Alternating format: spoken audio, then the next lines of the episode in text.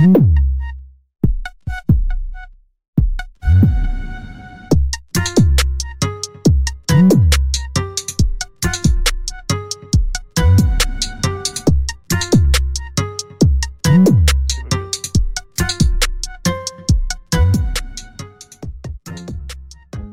everybody, sorry about that. Uh, I clicked stop and restart the stream a little too quickly and uh, screwed it up. hello, hello. Yo, what's up? Um, hold on one second. I think you're a little quiet. Can everybody do a little mic check real quick? Say hi. Hello, is that better? Hi. Let's go. Yo. Beautiful. Awesome. Okay. So, thank you everybody for uh, listening and sorry about that little blip there. We should be a-okay and not have any failovers or any big crazy things happening. Because last week, I think I told the story a little bit, but yeah, I had a crisis at work that I had to fix, and um, I was in the. It was right as the uh, uh, show was starting, so I had to put over to another computer where my audio was based on on one of them and to get online and stuff. Um, but yeah, we made it though, so it was cool. Um, so yeah, um, today we're gonna do episode about show and tell, or do a show and tell episode. Uh, part two, we're gonna just talk about projects that we've been working on and uh, you know little things that we all want to share. Um, but the first thing, first order of business though, is actually I have to grab the link here real quick. Um, so we're actually to be doing a um, charity event, and I'm to just post the uh, tweet into the chat here. Um, so yeah, basically, there's this like uh, thing that that actually Mr. Elbows last week or last episode told me about. Uh, they call Extra Life, and it's a charity event for kids uh, in hospitals. It's like for children's hospitals, and apparently it's like a 24-hour gaming marathon people do, and they raise money for each. Like people donate to their pages and stuff. Um, you raise money for um, you know for these hospitals and stuff, and they yeah, so basically Twitch is part of it and a bunch of other people. And I'm like thinking that we can just do a CTF, 24 hours of like capture the flag events, um, as like a, a way for us to do something similar and uh, actually raise money for it and stuff. So a bunch of people from our um, our group here who are regulars are gonna be doing this with us. It's gonna be 24 hours of just straight like hacking on stream. We get back to the hood like Nino Brown. yeah. We're trying to figure out if we can get people to do uh, Bitcoin donations because um, people were wondering about that, but I'm not exactly sure how we would. Um, but we can. Uh, if worst comes to worst, we could have one of the higher ups in Thug Crowd take Bitcoin donations and sell it and donate, I guess. Yeah, I was thinking about that too. We could maybe like figure out some way to, to, to do it, but yeah, definitely we're gonna try to. It's November third is gonna be the day that we actually do it. So once we get closer to it, we'll definitely have more info. But it's gonna be a lot of fun though. Um, to do 24 hours of of just hacking stuff. We'll do like uh maybe some like retired hack the box stuff. Maybe do some um, some like Vuln Hub things, some crackmes, some other crazy things. And if anybody has any um, CTF projects that they've actually been working on and they want to like challenge us, or if they want to make something specifically to challenge us, um, then absolutely, because everything's going to be for charity. So it'll be sick. I'd just like to say, uh, if Bitcoin CTF, if you hear this, um, please don't make us challenges because I know that you make troll challenges. yeah, that's the other thing too. Like, yeah, like, yeah, I know he, he'll make us challenges that are like actually impossible. And be like, yeah, hack this. like, Yeah. you son of a bitch. That would suck. but yeah, no, I'm thinking what we could also do too is like maybe like have it so that there's um like like a couple hours we can spend on one at a time, so we don't just like go off into oblivion of like rabbit holes and and if people want to revisit them then I totally can but definitely no one will be doing it for 24 hours straight exactly like actually just hands on the keyboard hacking but um, I don't know how um, like Twitch works uh, with how you guys stream and stuff, but is it not possible at all to say have two separate teams that we could have races with? I mean, we we could we could do it definitely like that, but um, we'll definitely like have to figure it out more as the the time comes. Um, because there's a couple different ways we can do it. But if anybody does does want to either make a challenge or get involved in actually doing it, um, hit us up on Twitter, and we can uh, set something up for you. So yeah, We uh yeah, we talked about uh, like multiplexing um, RTMP streams, which is pretty easy. There's like an Nginx module for doing it. So like we can all just run OBS on our VMs that we're working from, and just like feed them to one box, and then that will just go to Twitch. We can switch switch uh, who we're looking at it. You know, whoever's active at the time. You know, if someone goes to sleep, they get turned off. And, yeah, you know, So- somebody's sitting there like asleep on the keyboard with uh, like LS is the last thing in the terminal, and their faces on the table. yeah. No, definitely. Like it'll be a lot of fun. I think because it's. I feel like a lot of people here we all do like CTF stuff together, but it's like it's hard to do it together in real time and like to see like what people are actually doing. So it'd be definitely really cool. And we could also probably put some Twitch bot integration stuff in the chat to like change over, switch cameras or switch views or whatever, and see what everyone's up to. So yeah, it'll be sweet. I'm excited for that. But yeah, What's Um, the uh, what was the date that we're doing that? November third. November third. So before November third. I'll grab that. And also donate if you can. Um, so yeah. So keep on with the theme of the show and tell. Does anybody have any new products they wanted to share or anything cool they've been working on lately? Not really anything new. But uh, what do, you what do you got? Oh, I don't know. I've just been actually. I'm glad Jin's in here because um, Jin created a, a bot for Discord that's really cool, and uh, it's written in Go. And we, him and I, have been working on um, like adding to it and stuff. So I spent a lot of this weekend just like learning Go and uh, making bots, and it's been really fun. Because like I Yeah, haven't had to learn Go before. I, I had to use it for other things, but most of the time I'm just like, well, I'll just write it in Python. I think the uh, the disassembly thing is awesome. That's a really cool feature that uh, makes like a sweet use of uh, the syntax highlighting that's built into Discord as well. Yeah, I found out that, that uh, Discord has syntax highlighting for assembly and a bunch of different types of assembly too. I found that there's x86, ARM, and MIPS that are all supported so far. It's like uh, you do three backticks, and then right after the three backticks, you type like x86 ASM, and uh, then you type your assembly output, and then three more backticks, and it's just a perfectly like uh, syntax highlighted code block of uh, assembly, which is cool because I, I didn't know before like to actually access that. And um, so yeah, you guys are sharing assembly for any reason. so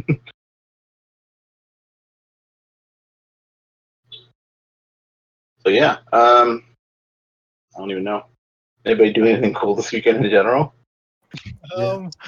Not really, man. I've just been melting because obviously I'm used to like five degrees Celsius, and now it's 30 degrees Celsius. Yeah. No, it's been really hot. it's like sucks. It's like 101 degrees today and humid. Uh, I've been uh, I've been slowly porting my um uh, the the library that the underlying library I was using for Git indexing um, to the latest uh, version of um, Git repositories or to support the latest version of Git repositories. So that the tool I wrote like quite a few years ago now, Git Money, actually works again. Um, So what does that tool actually do? Like what is the so Git money. Um, I did, uh, there's a slide. There's a, there's a slideshow up on uh, SlideShare of when I first released it. Um, but basically, actually, there's a few YouTube videos as well. But w- what it does is, um, and unfortunately, there's a crypto project of the same name right now, which sucks. They didn't. Yeah. Anyway, not to be confused with that. Um, so what Git money does is it will uh, rebuild your your Git trees from the main index. So if you have a web server, say that exposes uh, the .git directory, um, you can read the config, read the read the index, and then it will systematically go through and download all the other related files, which isn't a unique feature. Um, but the thing that I I did add to it was uh, the ability to uh, use LFIs um, and other bugs. So uh, you can use an LFI with a regex. So wherever the, the file include is to like include the git config, add your regex, and then it will use that same regex to systematically pull out all the files, re- rebuild it, rebase it, and then you'll end up with uh, the repo from from a remote, like through the remote web server. Cool, cool. Um, so that's that's pretty cool. It's got some some of the new um, some new art in there from the uh, the Thug Crowd uh, Figlet uh, repository that, that Oh, you yeah. worked on. Oh yeah, that's a that's been a cool project too. Oh yeah, that's another project is trying to uh I'll post a link to that too. Um yeah, I was trying to make some actually like new Figlet fonts because there's not really that many like when you go to like I don't know, when you have like PyFiglet or any of the other like uh what's it called?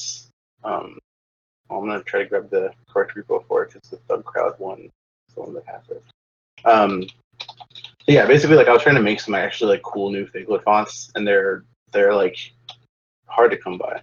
I'd say people aren't making them as much as they used to anymore. So you see a lot of the same ones like over and over again, and it's like I don't know. It's a lot of them are very old. They're kind of tired. When you see like ANSI Shadow or like Elite on like some something, you're like, ah. But then we're looking at all the NFO files that we were like playing with before, and like there's just some beautiful fonts that people like have not made public before. So that was the other thing too. We were doing uh, what's it called?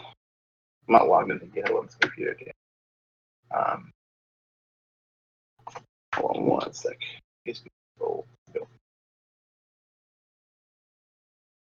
Throwing this in here. Yeah. Okay. Yeah. So this is actually really cool. We were uh, Shell was in here doing this with us, and um, Null with a K was also helping um, to basically like go through all these NFO files that were from um, PSP like wares groups, and they have like really amazing, amazing ASCII art in there. It's like really incredible. I'm very impressed by it. So we were like we're basically stripping out all of the content of them and making um, uh, like templates of all of the different NFO file uh, themes and then putting them into there. But if you ever need any cool ASCII art, like definitely look through some of that stuff because there's some really awesome like boxes and lines and headers and things like that, which is sick. So all my text files that I've been using for logs and stuff like that, all these crazy ass like uh like ASCII art in it now. That's awesome.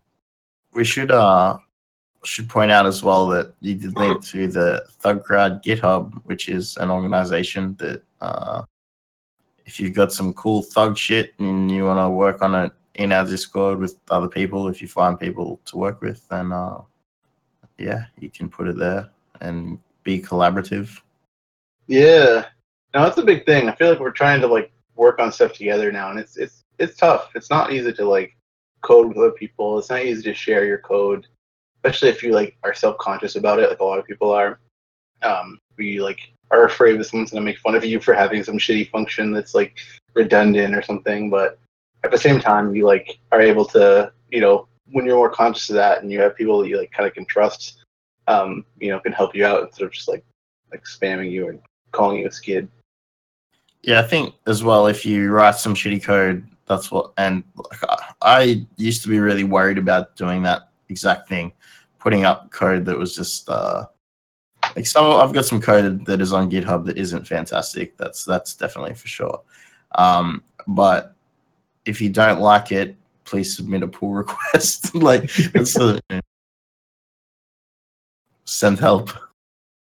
Yeah, I actually like I've been posting uh, code on GitHub lately and quite a lot of lines, thousands of lines of code and my basic feeling is that like everybody like I'm putting it out on Twitter, everybody's liking, retweeting, super awesome, but like no issues, no pull requests. And I know for a fact that there are tons of bugs in there. So like either like nobody's using it or they think that it's so disgusting that that like I can they don't just don't even want to mention it anymore.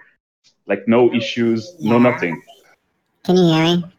I do. Yeah, Jen. Oh. Yeah. Maybe no one cares as much as you do. Maybe maybe you're overly, you know, self conscious about that. Yeah, or they could even like not really care about the bugs themselves and just like I mean, if I face something that's buggy, I I rarely I think I've done one pull request before, just one. But most of the time when I find like really old repos, especially if it's like, oh, five years ago, but like you you download it and you do your thing and you realize it, it doesn't do what you want and you just add whatever to it, you can just like I don't know. I never really share the code that I end up fixing when I do find buggy code. I find it funny, like um, when you first put a repo up that some people like, um, so like for example, I've got uh, a, a couple of exploits that I put up for uh, like some Bitcoin stuff and whatever. Um, that's on my GitHub, and and people click fork like they don't they they want what they want is clone, but they, don't know what they're doing, so they click fork, and you think, oh yes, someone's forked my code, they're going to actually contribute, and then you just like look at their uh their GitHub, they got like no stars, no followers, like they just don't know how to use GitHub. Yeah, yeah, I know that. I know that feeling. I know that feeling. You're like, Sounds like a oh, thousand they're gonna, they're gonna help. Uh, oh fuck. Yeah, no, it's, it's definitely hard. And I'm glad that like people are contributing and stuff now, and like especially in the Discord and stuff too. Have been like trying to like actually like like I've been actually answering issues. Like Locale put an issue on on the Figlet font um, repo, and I fixed whatever he was or the thing he was he was uh, having an issue with. And like I don't know, just like oh cool, people actually like care and they just like have an actual legitimate issue instead of like I don't know how to set it up, like which is the other thing we'll do. But yeah, Yeah. Anyhow, so like back to the original question, if I may. Sorry, I'm extremely microphone shy. Probably Oh, hey, you okay. hear it from my voice. we're So- excited you're on. I I have like tons of projects that I have worked on and I am working on lately that uh, I'm okay. Like the, most of it is in GitHub, so I can talk about it. I don't know what your guys' interests are because I don't know any of you. I've been just like uh, listening to this channel. I mean, to this uh, stream uh, occasionally. Like I started like re-listening all the previous uh, editions, but. Uh, so basically one of my main uh, let's say project that really grew on me was uh, pypykatz that i put out like two weeks ago which is basically like the uh, pure python implementation of mimikatz probably Yeah. you guys know mimikatz Yeah, you shared that. I'm, I was looking at it, but I didn't get to play with it. yeah so like that one like if you if you guys want to go into like deep level of microsoft security and whatnot uh, i would advise you to to check the code. Well either mimikatz or pypykatz depending whether you are like proficient with c i'm not or python. Hence the hence the whole project uh, which is one of the reasons why i actually uh, implemented it. So it's not like uh, you know Python interfacing with DLL shit, but it's like actually working on Linux or Mac OS or whatnot. And it can parse minidump files, and it can spit you out all the credentials. So I think that's what that one was cool. No, it's really awesome. Uh, yeah, like um, other project, like uh, what I was listening. There is this guy I forgot his name. He is a he has an avatar of a green dog or something. Not Python. Uh, also, yeah, yeah, that guy. So like he's always talking about SDR and uh, GSM and GPS and whatnot. And I do have a project that kind of like stuck uh, six or seven years ago. I don't know. Uh, which is basically, I don't know how familiar are you guys with uh, GSM systems? Uh, how the key how the key distribution is going on in, in GSM, basically on Oh, your yeah. SIM card. yeah, I have no idea on that level. I know. I, uh, okay, in- in- I, I, I once upon a time worked quite closely with it, but like that was once upon a time, and my brain is. I can't remember I what the spec is. So I, I've I've been like uh, I used to work at a large telco uh, back in the days, and I was like really fascinated. I'm always fascinated with hardware and radio frequency stuff.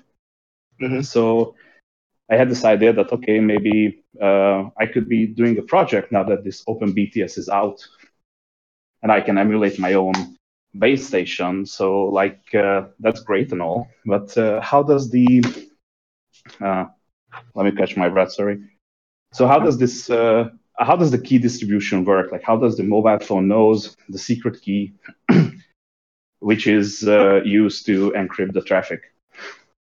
Uh, and uh, Karsten uh, at the time made this awesome rainbow tables for actually cracking the A5 slash one um, encryption, which is used. but I was uh, so that that was already like something that everybody knew of. But I was much more interested in how the uh, how to get the the actual key. Maybe I can sniff it. So basically, I purchased um, a SIM card uh, sniffer application. I mean, it's basically a hardware that uh, just uh, uh, basically like you put in your SIM card, you put in your uh, like a small dummy SIM card in your phone. You put the SIM card in your hardware, and there is a like a serial port, or I cannot really recall something like that that connects to to your computer. And uh, the Osmocom guys, I think it was Osmocom guys, cannot really recall. It was long ago. Anyhow, so they made a, a Wireshark dissector to dissect the traffic. So when you turn on your mobile phone, your mobile phone starts communicating with the GSM network and also with your SIM card. now, on Wireshark, you can see the, the traffic, uh, the messages, and uh, also the key exchange. Uh, I mean, the crypto material is being sent through. That one is completely unencrypted because the way that it works, is that uh, all SIM cards have uh, a secret key inside of them, which is a symmetric uh, key that's referred to key I. And basically, it's a challenge response protocol uh, in which uh, the secret key is being used with the uh, with the random number that's being generated on the backend on the GSM network, sent to your SIM card via your phone. Then your SIM card basically like does like applies an algorithm, and this is I'm talking about. Uh, I will be talking about this algorithm, and uh, the output of this algorithm is uh, basically like 16 bytes or so, and it's separated into two different blobs. One of the blob is back is being sent back to the to the GSM network uh, as the authentication. So they like the GSM on the backbone uh, verifies applies the same algorithm because they know your secret key it's inside of the authentication controller in the in the MSC, whatever. Like I, I don't want to throw uh, abbreviations. it's a bit late. Yeah. So uh, um, and the the rest of the blob is actually used as a secret key that is going to encrypt your communications with the A5 slash one slash two or slash three, depending on which poor country you are living in. Uh, and also like this is only applicable for GSM, not for 3G and not for 4G. However, the key derivation mechanism is still used uh, and is the same uh, algorithm that has been used since the 1990, 1990 Yes. no, Okay. 1970s, whatever. So basically, this algorithm is referred to as uh, A A8 or COMP 128. It has three different versions. Now, the reason why it has three different versions is that uh, in 1998, I think, the first version of the algorithm was uh, extracted by a group of researchers, and they did some cryptanalysis on this. And the output was this cryptanalysis is was that uh, this algorithm is actually leaking the secret key because uh, it's prone to the birthday uh, paradox attack Okay. whatever. So then, what this resulted in is that uh, from that point onwards, people uh, with, a, uh, with a, a small PCB fabricated uh, to communicate the SIM, uh, to connect the SIM card with the serial port of the computer, basically we were able to extract the secret key from their SIM card and put the secret key in a dummy SIM card or in another SIM card Okay. uh, essentially performing cloning.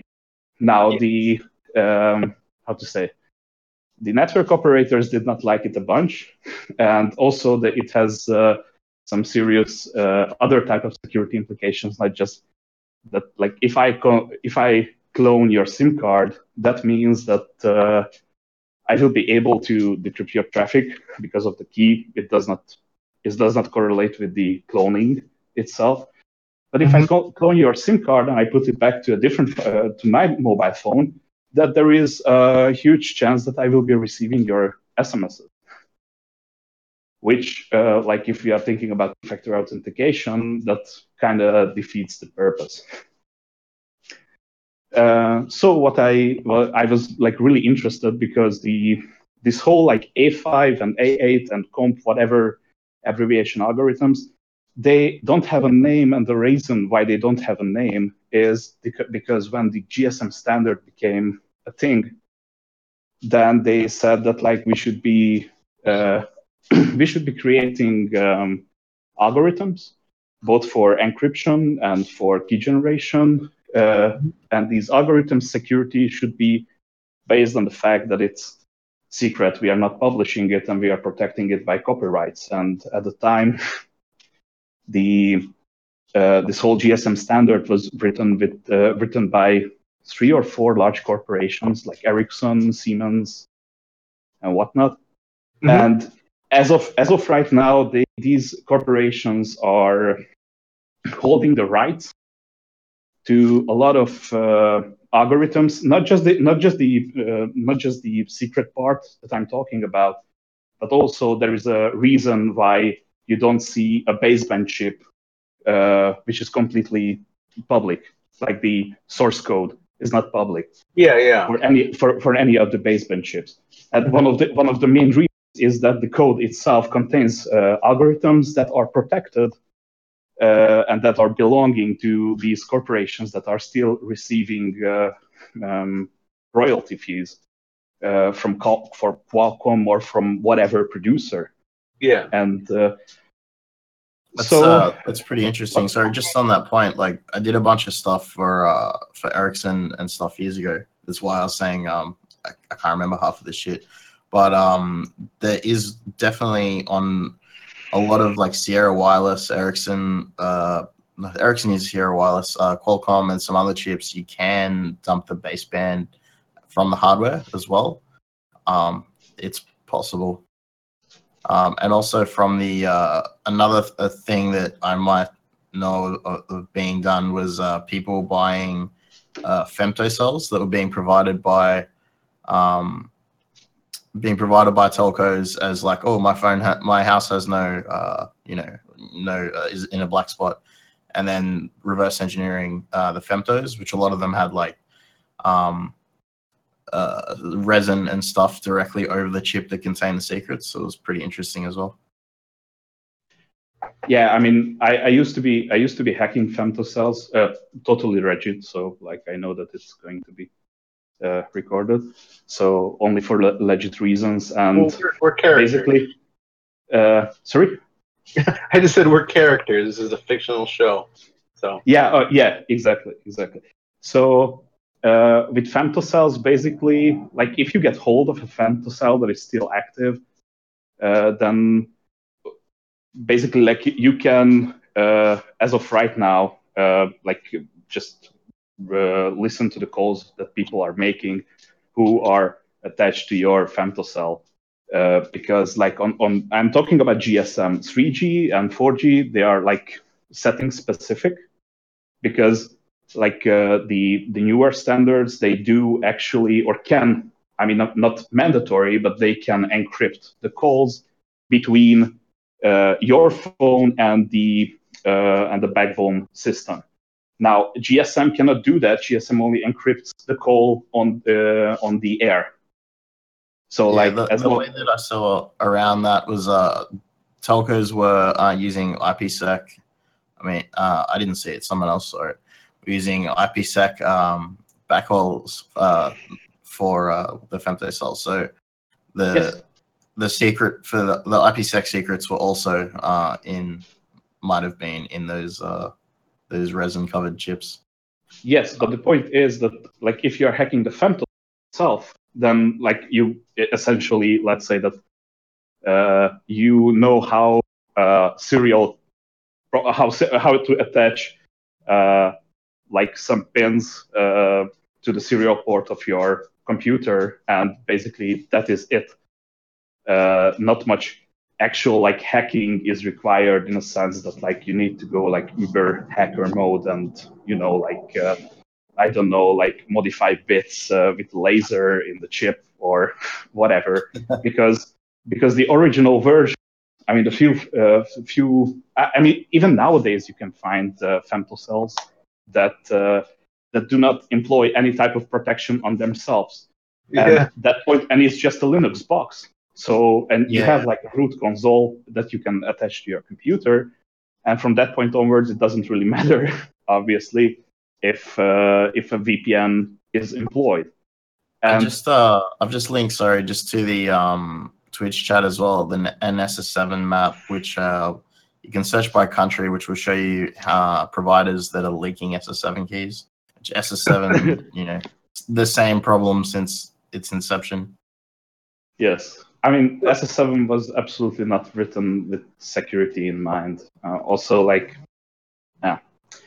Anyhow, so like, but but good thing that you mentioned this femtocell stuff because like uh, the femtocells posing a threat not only to the uh, to the end user whose calls you can spy on or whose whose OTP like one-time pad code you can read uh, on your computer because you have a, a femtocell but also they are posing a threat to the uh, to the backend as well because you're directly like with, a v, with this VPN channel that you mentioned, you have a direct access to the backbone of the provider that gave you the the VPN, Right. Over- yeah, over- some good and stuff. that's and then like otherwise like you can have the same access by uh, by going to a base station, breaking in or like breaking in and entering, uh, as I learned from the chat uh, a few days back.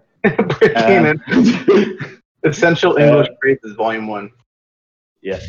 so um, yeah, E- English is not my native language. So, uh, so the, the thing is like you could you could you could uh, break you can break into um, to a base station and you would have the exact same ex, uh, access, type of access that uh, I just described to you, maybe even more.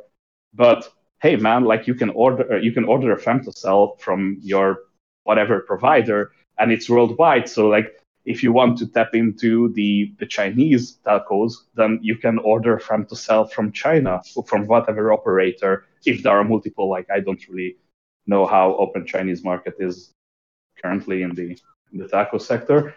Uh, and then you have like direct VPN access to uh, the uh, to basically whatever whatever foreign country's uh, telco center. And the that's. Chinese. Uh, so on that SS7 link that I uh, I linked before, the country I used was China, and that ranked 164 out of 164. So that's the the worst and lowest, shittiest network there is. There you go, China. Yeah, awesome, awesome. and now, and that, now you're now you're wondering why are there uh, uh, people who are selling uh, other people's location um, based on their phone number as a service on Tor. Like, Yeah. what what are Well- we what are we even talking about? We've actually talked about that on the show before. Um, yeah, location as a service is a thing that telcos do provide for money and for not money. Um, there were some that were doing it as open, like you could uh, you could get a demo to see if it would work from some that not Dan was talking about, and uh, I've seen it used in telcos for like law enforcement reasons and stuff as well. But it's basically you know type in phone number, I mean whatever, find person. Yep, it's And, like uh, that. I think the accuracy is like what twenty meters or something in a in a populated area. I don't know. I cannot comment on this because obviously I have never heard about what you are just describing, and I never ever like tried any of these services. But uh, mm, where was I? Yeah, sorry. Going back to the going back to this algorithm mess. Uh, so I was interested uh, to see what is happening. And, uh, since I cannot reverse a SIM card just by hand because they are kind of like protected against like normal abuse obviously like if you give it to some companies that uh, how to say that are proficient in hacking up smart cards because like essentially sim card is a smart card. You can load applications on it. You can like even even even your operator can load applications on it. They have the secret keys to do that. Uh, and back, back at like I don't know, like two or three years ago, Google said like, okay, no fucking way, we are not giving these type of applications root access to our Android devices. But like if you have like an earlier version, uh, like an earlier phone that is not updated, then still basically those applications that are running in your SIM cards, they have like really massive access to the internal system of your phone. And these applications can be installed silently without any user uh, um, acceptance or acknowledgement. So you don't even see it. Yeah, anyhow. Uh, back to the. Am I still on, by the way? Because it's getting a bit like. Yeah, you're still on. Okay. So um, back to this uh, algorithm story. Um, okay, long story short, uh, I went onto eBay and I was searching. Like, like uh, what gave me a clue is that obviously, like these SIM cards need to be tested. That they need to be manufacturers and they need to be tested somehow, somewhere, right? Yes. And uh, so I went on to eBay. I was like searching, and there was this guy from uh, far Eastern Europe who said that like he's he somehow has an automated like machine that is verifying SIM cards. I mean, and then he gave me a specs. I mean, that, that, it was on out on eBay, but that was like years ago, many years ago. And like I was like, whoa, like this this tool might be even like doing something that I'm interested in. So how about not attacking a smart card, which is like uber protected and small, and my hands are big, so I cannot even touch it. Uh, so I basically pick up the uh, like I, I wrote a message to the guy like, hey guy, like I can I can give you money, like not that much that this whole tool costs, but do you have any like client application that this that this uh, hardware or whatever you are selling uh, is com-, com- is coming with. So and he said like, yeah, sure. So for roughly like thirty dollars, I managed to get the client application, and the client application actually had the implemented algorithms. I kid you not. Nice. For for these uh, for these secret algorithms. Really? And yes, and the, wor- the worst part is that they were like written in Delphi or not even Delphi, like Pascal or something. I don't know. So I, I don't. I was like, oh my god, like I cannot believe it. The reason why I know that they're actually working is that on the same company that I purchased the uh, SIM card sniffer from, they were selling dumb, uh, like dummy SIM cards as well, like programmable, sorry, programmable SIM cards. Yeah, yeah. So, These so I pro- applications like SIM card applications that were the I can't remember what it's called.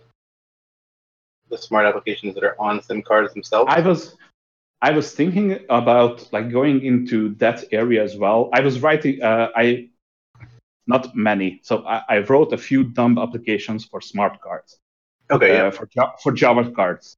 Java cards. Yeah, that's what it is. But but like each time I'm trying to write uh, an application for Java card is like like I don't know maybe like like a kick in the balls would be an, a preferable alternative than than actually yeah, writing. to use like a really, really Language. old SDK. It's like a really old proprietary SDK that's like you have to like have a license for, but there's like cracks of it. I'm trying to remember because I I looked into that before too, and it's just ridiculous. Oh no no no no! Uh, uh, I can I can give you some info on this. So if you want Oh, to get into this, because be awesome. I hate Java, but sure. uh, you know, it's it's not about it's not about Java. It's not about I'm hating Java, but like the Java cards are 16-bit Java uh, virtual machines. Yeah, yeah. So like each and every time that uh, you are trying to uh, do a mathematical operation with two variables, like you have to declare these variables, but you cannot use int because int, like integers, like Java integers, are not in the framework, like only from a certain version of Java cards and above. So Yeah. like each and every time you have to declare a short and you need to cast each and every variable to a short. So like your code is basically looking like short something equals short something and I'm like, Jesus, man, like do it anyhow. The information is that there is a, a Java card uh, SDK, which is completely free and which is usable and stable. And it is basically written by uh, a manufacturer uh, in Brazil, a manufacturer for Java cards in Brazil, who can, uh, on request, change uh, certain regions in the card before shipping it to you for unknown reasons. Uh, I'm not gonna say it why, but uh, basically, like with, with this with this small trick, they can make your Java cards look pretty close to an already existing type of card that you use for grabbing cash out of ATMs. Sure. Uh, yeah, the uh, This is a Well, family show. this was the entire basis of the EMV pre-play attack, right? Was uh, because uh, with EMV, when with like paywave type stuff, um, the idea is that the challenge response, the terminal generates the the random challenge, and the card actually denotes the length of the random challenge, and so the length could be shortened to I think two bytes rather than you know a longer uh, a longer amount of bytes and then um, that length was never actually checked by the issuer, the card issuer at the other end. So when you had the whole, you, like people were just uh, using androids to brute force the challenge response on EMV.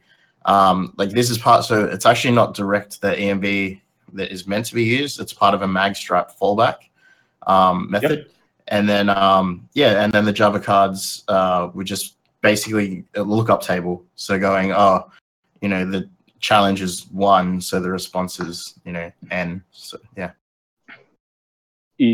Um, I I wasn't aware of this. What you were what you were saying, actually, why I was needing it is that uh, like I wanted to write an application. Uh, oh, we are getting away from this uh, SIM card algorithm, but yeah, whatever. So I was trying to write, uh, write an application that can emulate uh, MyFair cards on a Java card directly. Mm. Long silence. I don't know what that means. So. What did what what's uh, what's uh what was your target MyFair version? Uh, the the old one, so not the Deathfire, the, the MyFair Classic. Classic, the MyFair Yeah, that- Classic. Yes. Yeah, yeah. There's But- like the no, no, one K. no, no, no, no, no, no, no. I was talking about the Deathfire, not the Classic, not the Classic. I was talking about the Deathfire. So like, Yeah, if you yeah. check my if you check my GitHub repo, because I had an assessment where I had to assess the Deathfire cards, and uh, like uh, the Deathfire protocol itself is not documented anywhere. Again, it's kind of linking back to this like big corporations creating their smart cards, and they expect you to buy like uh, like if you want to develop to it, then they expect you to buy everything like the SDK, the protocol uh, description, and whatnot. Now, like, and they are only releasing under NDA, and no matter how far I was searching in the depths of Google, uh, I could not find any protocol uh, specification. I just at first like I wasn't thinking about implementing it in Java card. I was thinking about like implementing my own application that can talk to this card so I can do some security shit with it because I like to do security shit. Uh, so the solution for that one was that uh, finally I found a guy who who sounded a, who sounded really weird to me. So basically, he came up and said, said that like, oh, I'm like a Java card, what not not Java card, but like I'm an embedded systems developer, and I had a problem that uh, I wanted to apply security for my garage door, and Deathfire comes with uh, built-in awesome security features, and th- and it really does, by the way. So and he was like, yeah, but uh, like I had no uh, knowledge on the protocol itself. So basically, due, due to reverse engineering or whatever shit he does not want to disclose, he wrote uh, the entire library for interfacing with this in um, um, in C, but for micro microcontrollers. And I was like, oh, cool, but I don't want to have it in microcontrollers. I want to have it in Python, and therefore I ported the whole code into Python. Uh, it's not out on GitHub, by the way. Is that using uh, libnfc or are you just like raw dogging it? No, no, no. that, that's the thing. That there is no need to use libnfc uh, for for this one because Deathfire is uh, conforming. I mean, the the transmission layer. Uh, sorry, I don't know which is the word. So, like layer three, let's say, is conforming to the ISO standards, unlike the the classic MIFARE.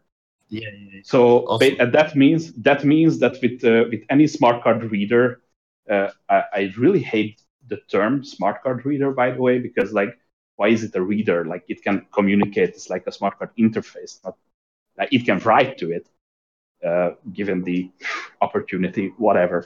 So like the smart card reader itself uh, can interface with the Deathfire card, but like you would need to know the uh, the the protocol above layer three or above layer two, whatever. I I don't know how to count the layers from for smart cards.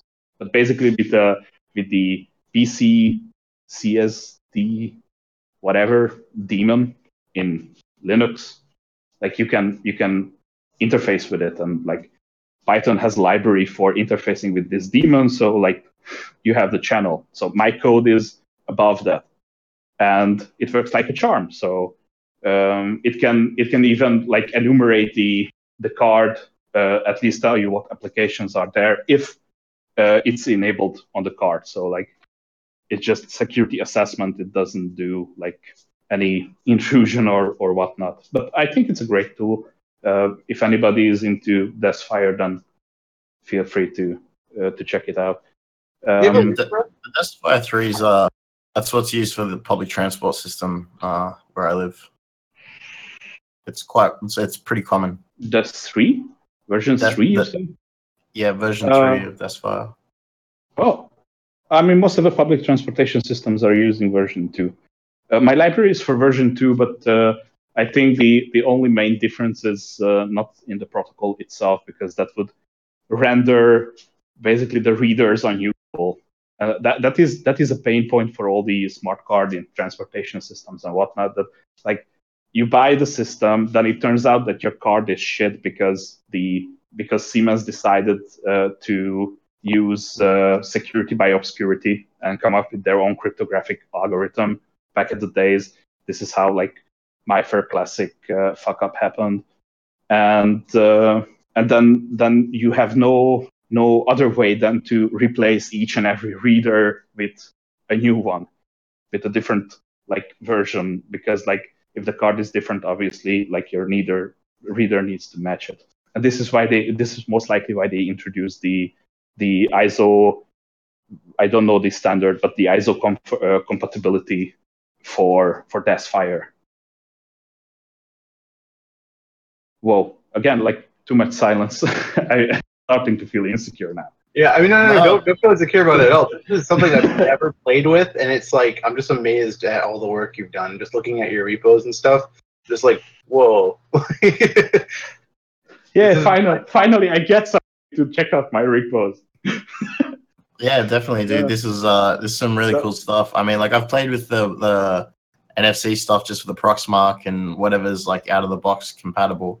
But you've uh, like you've gone to the next level. Um, I bought a Raspberry Pi hat for NFC ages ago, and um, before I bought my Proxmark, because I figured like it was a cheap alternative, and um, I realized that you, you needed to actually code everything from scratch. I was like, fuck that, I'm in a hurry. Like I started using a Proxmark and I sort of like never really got deep into it.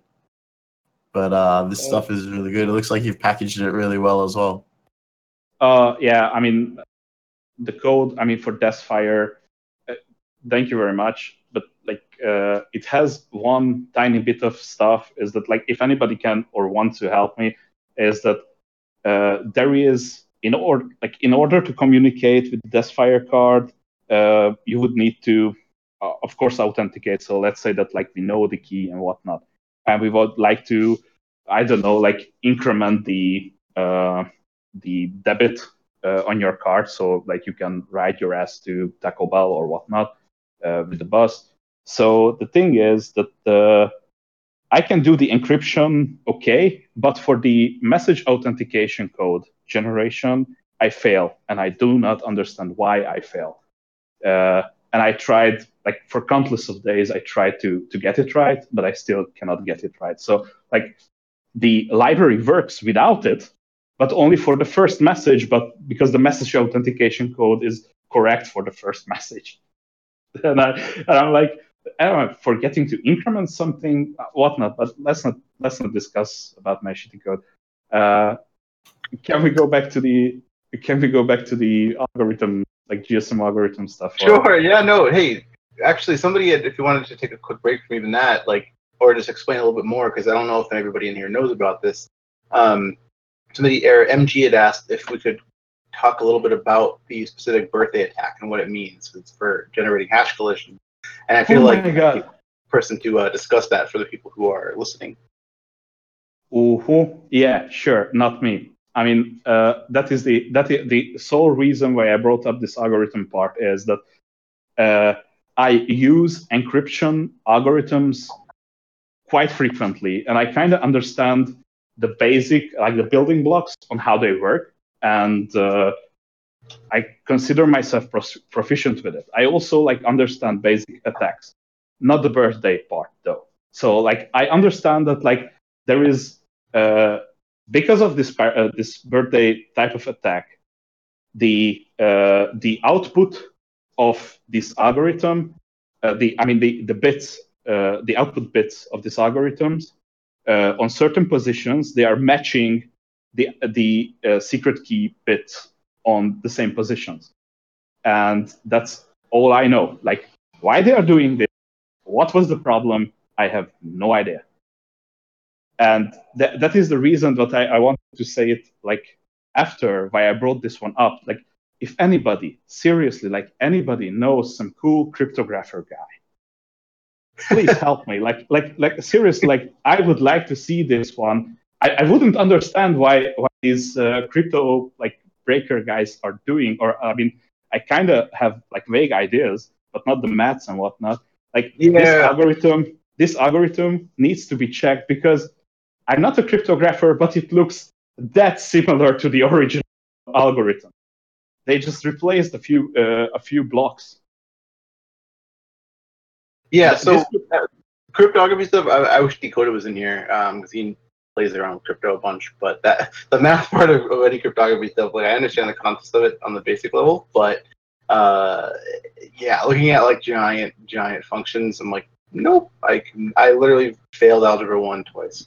No, that, that's the thing that the the code is on my GitHub page for this one for the uh, for the SIM card uh, stuff that I'm talking about, and it's not complex. I mean, I mean, it's really not complex. It consists of like I don't know six four cycles uh, plus some XOR. So the thing is that like okay, like I could I could code it, I could verify it that it actually does what it does, and uh, but don't listen to me. This code, this very code that I posted, ended up at Free Radius, and they are using it. They also they also ported it in Osmocom. So basically, like my code ended up in lib, libosmocom as well, and it needs to be working because their guys are like really hardcore, and they know what they are doing. So if they are using my code, then most likely it's proven to be working. Now the question is like, how secure is this algorithm? And I, ca- I can put my two cents on it's not really secure. And one of the reasons why I can say it without being a, a master cryptographer or whatnot is that the version two and the version three of this pro- uh, of this algorithm only differs in one step, and that one step is in version two they are basically having the I think eight bytes or whatever, I don't know the byte length, uh, output of this algorithm, and they just null out the last two bytes. I mean, uh, I mean, what is the what, what is this? What is the added security value of like having having ten bytes or eight bytes or whatnot, and just flipping the last two bytes to zero? Yeah, that doesn't I make mean- much sense. If it, if you always know it's zero, then it's actually an oracle. It gives it away. It's like, hey, Yes, now I know what it is. exactly. exactly. I mean, I mean that is that is the only reason why the implementer gave came up with, because like countries that are using the version three, they are like much more protected because they have much more entropy on the on the output. And these two bits are, uh, I mean, sorry, these two bytes are actually for the um, uh, for the encryption part of the output not for the challenge uh, not for the not for the authentication part because I, I told you that like it outputs like 16 bytes like i cannot even remember my own implementation and like 8 bytes are, are sent back to the to the base station to authenticate that yes it is you so the sim card in your phone is actually what it tells and the the other half that gets nulled at the end goes to the encryption so this is how they are protecting your voice call, your voice messages. So have you um so you mentioned uh open BTS before. Have you used uh some of the uh newer implementations of the base stations? Uh, sorry, I I don't understand the question. Sorry, so you uh you, you mentioned that you were using open BTS when you were building base stations previously. Um Uh, well, I, I did it a few times. It's not that. Uh, I Yeah. mean, I mean, yes. So, yeah, uh, there's just uh I, I mean I haven't uh you like so uh I used OpenBTS a while ago and it was a real pain to get working, but I've seen recently newer guides and there's a few people around who um I've seen were able to get uh like f- uh handsets to uh, like as, uh, associate with the uh station and then actually get um you know listen in on calls Oh, on uh 3G as well. So uh, I've I've seen that um I like- okay. Done, but I haven't actually done it myself. Okay, it was years ago last time when I did OpenBTS. Uh, I managed to associate my uh, test phones with the with the BTS itself. I also like managed to get Asterix uh, running for the for the call level connections, uh, which is which is a much bigger pain in the ass, I think, than OpenBSD. Uh, I mean, As- sorry, Open, Asterix and- OpenBTS. Asterix in general pain in the ass, right? Yes, exactly, exactly. And uh, so, and they were working, and, and I managed to like phone one of the test phone up showing that I'm 911, and uh, it would show on the phone that you are actually receiving a call from the emergency number, uh, which is like usually usually not uh, not the case as I understand. Uh, yeah. I was uh, sitting at a con and my friend pulls out his uh, base station and turns it on um, and says, uh, associate to this network. I associate, and then it SMS me with a number. And uh, he called me then on that number from one of his test phones and uh, intercepted the call at the same time. And I was like, dude, how'd you do that? He's like, ha ha ha. I was like, uh, I've got to do this mean, now. I mean, the thing is that they are like OpenBTS is trying to become as user friendly as possible. So, I mean, I find it as a cool hack. Not nowadays. I mean, making it uh, that is something. I mean, using it nowadays is like hmm, okay. I mean, it's a cool trick, and obviously it shows that uh, that this whole like mobile network stuff needs uh, a serious security revamp- revamping. But other than that, well, okay. I mean, we have that. Uh, life goes on, I guess. Till till my OTP keys are getting stolen because of one shithead. So Hey, actually, um, Borakis, I just noticed you're here. Do you want to tell us real quick about what you just posted on Twitter? Uh, s- sorry, I was like completely blacked out for a second. Oh yeah, sorry. I was I was trying to get uh, Borakis' attention. He had uh, posted something on Twitter, and I told him to come on chat. Uh, Yes, okay, I, I want to hear all about that. Okay, uh, hi. Uh, I don't really know who you are. The guys here Oh. tell me that like you know about cryptography. No, no, no, no, no, no. This was uh, Hello? this was somebody who had posted. Sorry, I'm, I'm Okay. talking a little too fast, maybe. Um, Yeah. I uh, four octets just joined our stream channel, and I asked him if he could explain a project he just shared. Oh, okay. Sure, sure, sure, sure, sure. Sorry about He's having microphone problems. Um, but yeah, hopefully. Well, let me see if I can. Any muting? Nope. Four.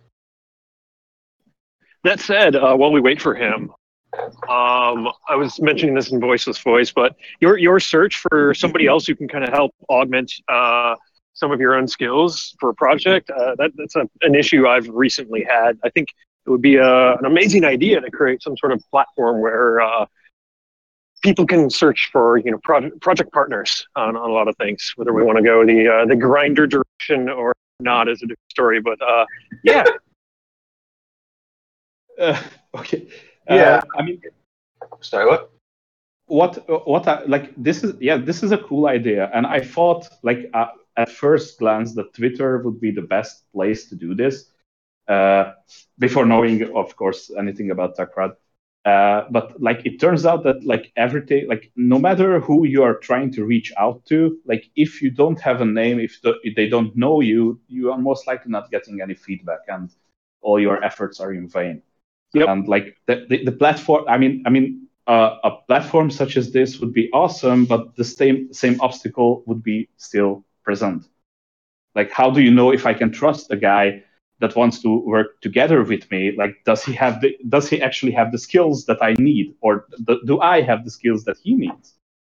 Oh, definitely. That that would be a later stage. My issue, literally, been finding people with with the skills who are interested.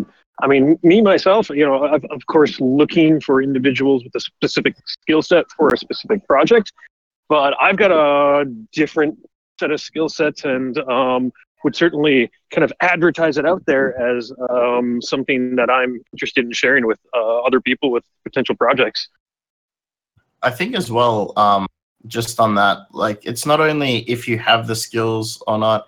I find that uh, when we're on IRC or if we're on, you know, Discord and stuff, there's a level of vetting that comes with like, okay, I want to do this thing that's security related, but this person who wants to help me is like kind of sketchy.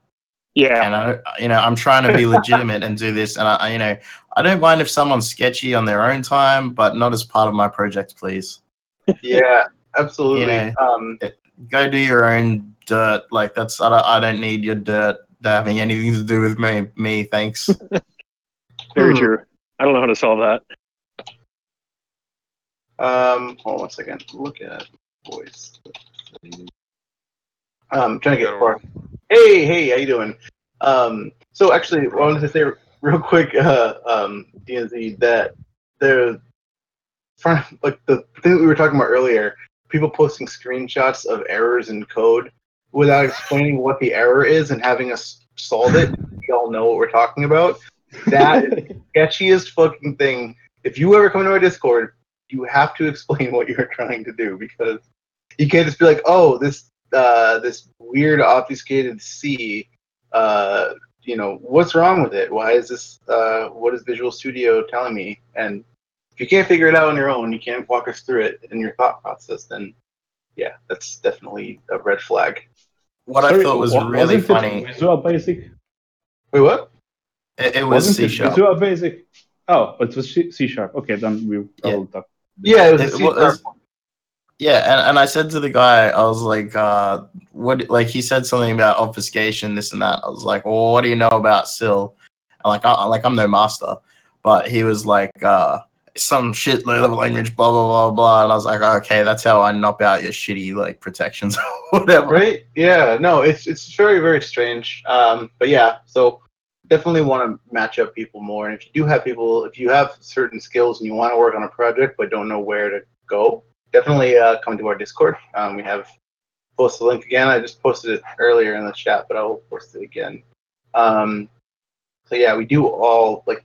I- I'm actually really surprised. Actually, Skelsec, when the first time that I actually even really talked to you was when we were trying to figure out what was up with those like leaky nodes, and you had just in like a few like hours had just come up with like an entire way to like parse it, like like all this data that was outputting from random you know streams, and you're just I was like, what? Like you just came up with a client to like interact with stuff like There the was a lot of data too.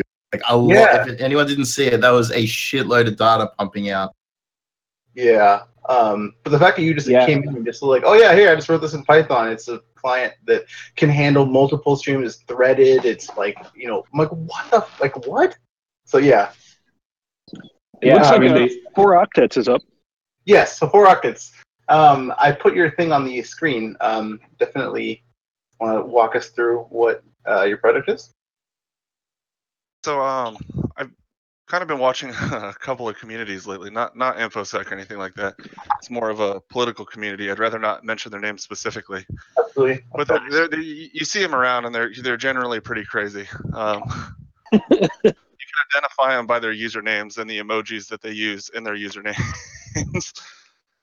uh, they operate on a level that's pretty much the equivalent of a bot. Um, they use the same hashtag. They use, they're very specific in what hashtags they use, so they're really really easy to track. Like sleuthing skills. Uh, But but they're primarily humans, right? They're not actual bots, primarily. majority of them are humans. There are a few bots, or it looks like bot traffic. So, um, Damn. and some of them it's just too consistent. It's a post every 30 minutes on the dot.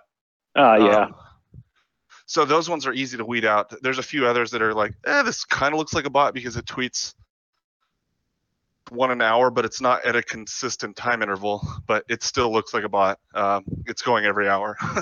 Is like bot assisted uh, tweeting. yeah, random tweeting, but it's once an hour, every hour, for 24 hours for the last I don't know how long. But I, Now, I was just Are the tweets that they're tweeting out are they political or are they just random junk? so it's political conspiracy theory. Um, oh, okay. Yep. They're usually people calling people deep my state. favorite. Yeah. So I usually stay away from politics, but I just kind of wanted to tinker around with uh, graphistry and a few other things. And these people are pretty easy to track. You can look up the hashtags that they use and just find tons of data. So it's really easy to scrape the data. And they use certain hashtags for specific events that they're taking part in. So they're even easier to track because they time and date everything pretty much with a new hashtag. Um,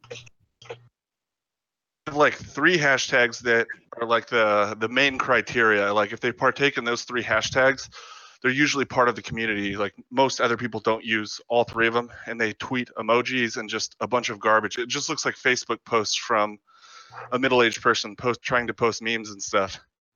Ah, yep. Can you link to an example? Yeah, let me uh, let me get it. These people, um, they target people, or when they do target people, they're really easy to track because uh, really specific hashtags for whatever the operation is that they're running. Enlightened, uh, they're not really enlightened. Tweet.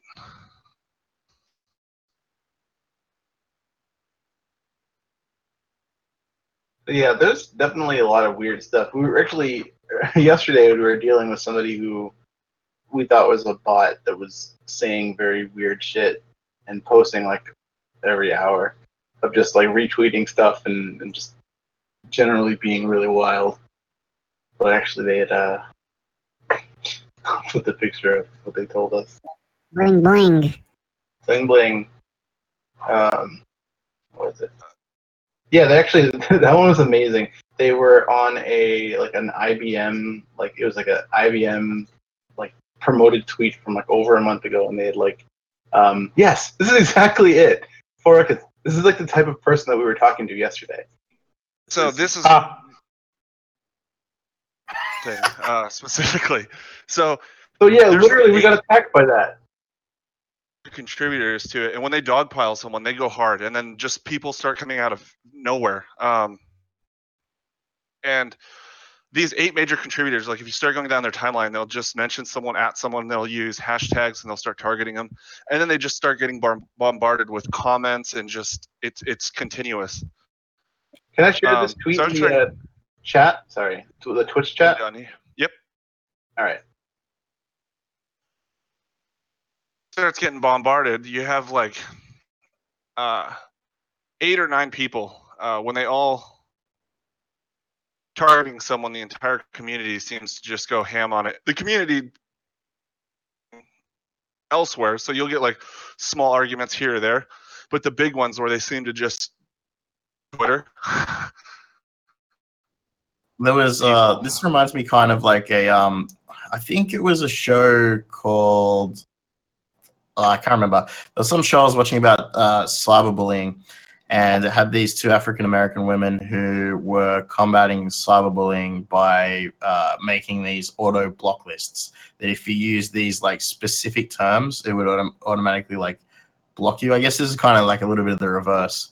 But um they didn't realize that you know the way that you know matching fuzzy matching stuff kind of works that you don't need to have like every variation of um a particular you know racial slur. So they were like you know prefixing the same racial slur repeatedly making their word list to block it was like it was pretty funny but like this seems like the same level of um I don't really know how social media works, but I'm just gonna like spam the crap out of everything, and that that's my attack. some of these people are on a whole different level crazy than others. Like some of them are just like early. St- I don't know if they're early stages into the. They're. I'm doing air quotes when I say movement. Um, Movement. or they're just talking shit on Twitter. That's pretty much the only place this exists. You mean- Um, You mean early stages of crack cocaine? and they're listening to someone that talks like Sun Tzu, like a a drunk Sun Tzu. I don't know, like somebody that's talking in proverbs all the time. I don't I don't really understand what's going on most of the time. But I was just kind of interested in the targeting aspect because when they started targeting someone, I saw it go across my timeline a few days ago, and I was like, "These people on this thread." Started looking at their profiles and stuff. It's I I don't know. I it's, How many have you found? There's a couple million. Um, Million. yeah, million bots. Yeah, you didn't Or see that bots. map from before? Look at that shit. It's on the display now. Yeah, yeah. I'm doing this the slideshow between the, the tweet and the. Yeah, that's really crazy. That's a lot of effort to put into that. it was um I can't remember what the name of the library was, but there was a really good uh, library that uh, Volvent at Volvent um on on Twitter was using to originally he was using it to mine for CVE data. So like when people would start tweeting about C when, when InfoSec Twitter was about InfoSec, um, and he could like mine down to people that were like working on specific stuff. Um, but if I could remember the name of the library, I'd love to give it to you but it would give you like a, t- a sliding timeline that you could drill down into certain like hashtags and things like that that were displayed in a in a really good way. I should um I'm gonna add him on your thread and ask him what the name of the library was. Definitely not trying to figure out what these people's goals are because it doesn't really seem like there is a goal and it doesn't seem coherent at all. Uh, I was just trying fine. to figure out like I don't necess- I don't really believe in censorship. I don't believe in people being blocked off of a platform, but I do believe in people being able to block other people like people on that platform. I want the I want to be able to block them, mute them, get rid of them. There's Yeah. shit. Have you seen the block list that you can share? So Uh, there's a few people. out of this? Uh, I'm. Uh, I wound up on one of those block lists, so occasionally I, I'll see people. I'm like, I've never interacted with this person at all, and it all started with the Jester's block list. Yeah, I'm, I'm blocked by Rosie O'Donnell. How about you? Got T Pain slash Rosie. blocked by T Pain. Not, I'm not blocked by Rosie though. So on Blocklist, um, uh, if you guys remember, there was uh, during Gamergate, which was a a uh, a great event from all sides, and uh, anyone who was involved definitely now has some form of like stage three cancer.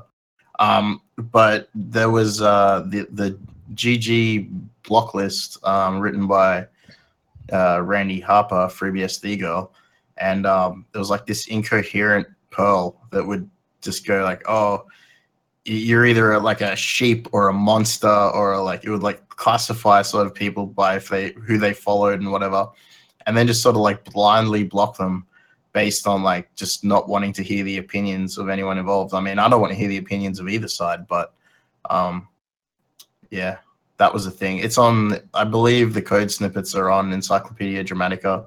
If like that's how bad they were that's that's where they made it to. Damn. I'm I'm aware of that, and it would block all of the followers. Like, so if it blocked one person, um, you could have it block the entire person, everyone that they're followed by, and everyone that they're following. Uh, and it would just cause like a daisy chain of effect to where Twitter was completely useless to you. And some people still use similar.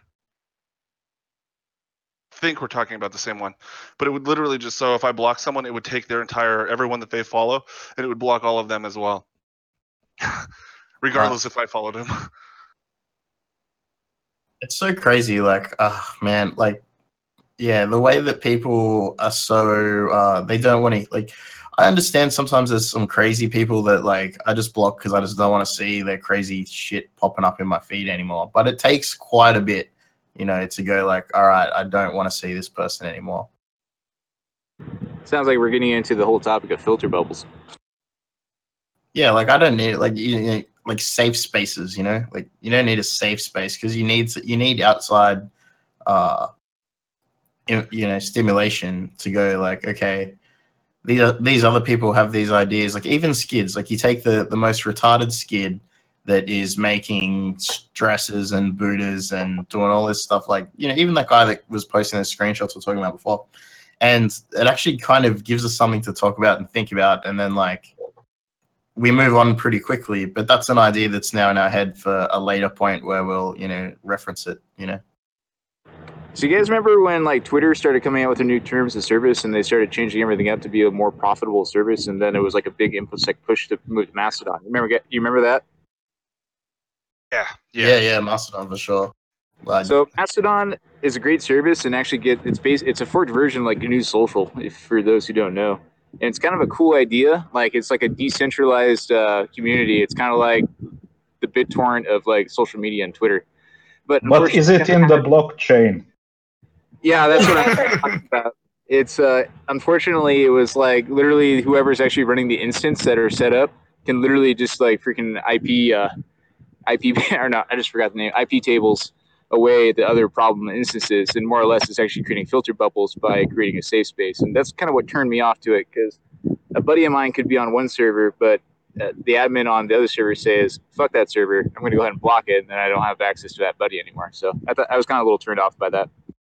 Yeah that's why i don't use twitter or any of that GNU social stuff which is basically what mastodon is like you said. I yeah, think with uh, Twitter though, like it's kind of the it, it's like when you post on Twitter versus other social media, um, the the thought process in your head when you type your tweet should be like, I am broadcasting to the entire world right now. What am I typing? As opposed to any false sense of really. Well, to me, well, that indicates that you you associate yourself with. I mean, some people use Twitter for different reasons. Do you use that from your real name? I don't. Well, won't go into that, but like uh, the I just mean like if I type in Twitter, I have no illusions that it's searchable. It's like it comes up. There's a tweet, you know. Yeah. But yeah, I use I use Twitter from um from my from my handle that's associated with like everything else. So.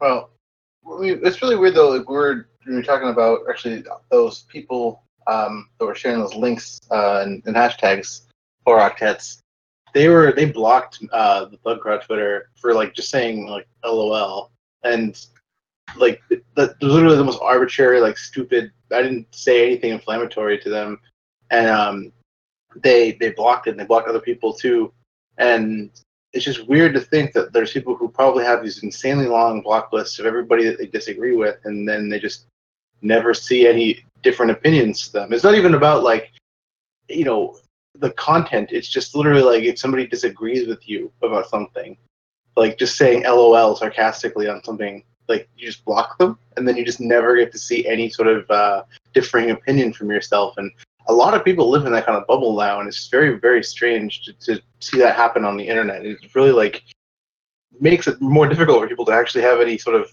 you know reasonable communication at all we're talking about reasonable communication and Twitter at the same sentence. I just want to point out that makes me laugh a little bit. Well, yeah, I mean, it's just if imagine if you could do that in the real world. Like, it, it's just I don't know. Most people, you know, a lot of people spend a lot of time on social media, so that becomes their their their social interaction. You know, so it's just I mean, it's really I guess if you think about it, if you got like people you talk to in the real world, and it's just like they can just like walk away. I mean, what are they gonna what are you gonna do? Just like keep talking at them when they're not there? But no, I mean that's that's on them.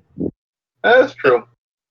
in the real world as well though like even there's a lot of people who choose to associate solely with their own closed groups um you know whether it be for religious reasons or whether they be they've joined a cult or whether they you know whether it's like uh just that like a lot of the people i associate with in real life are just infosec people because we share similar interests you know like that's just how it happens. So it's kind of you know people who are localized to you and and have similar ideas and you try and share more ideas but it's, it's very different when you get if you get someone come into the group who is from uh, you know somewhere totally different. Like at 2600 for example when when the meetings used to run here quite often and quite large it was at a bar like most 2600s and so we'd get strangers coming into the bar and um, they'd be like, "Whoa, there's a lot of people in here. What's going on here tonight?" We'd be like, "Oh, it's uh, it's a sailing meetup, or like we're uh, we're actually a um, national swimming team. There's like a bunch of fat guys in black hoodies, and yeah, people will be like, you know, like we're swimming national swimming champions of 2018, or they'll be like, "Oh, what?" But the, the you, you'd start getting into like you know what that person's about, and then just discuss something totally totally different. But I mean, yeah, that's those are the occasions that you know stand out, sort of thing. Yeah. Oh, that's really funny.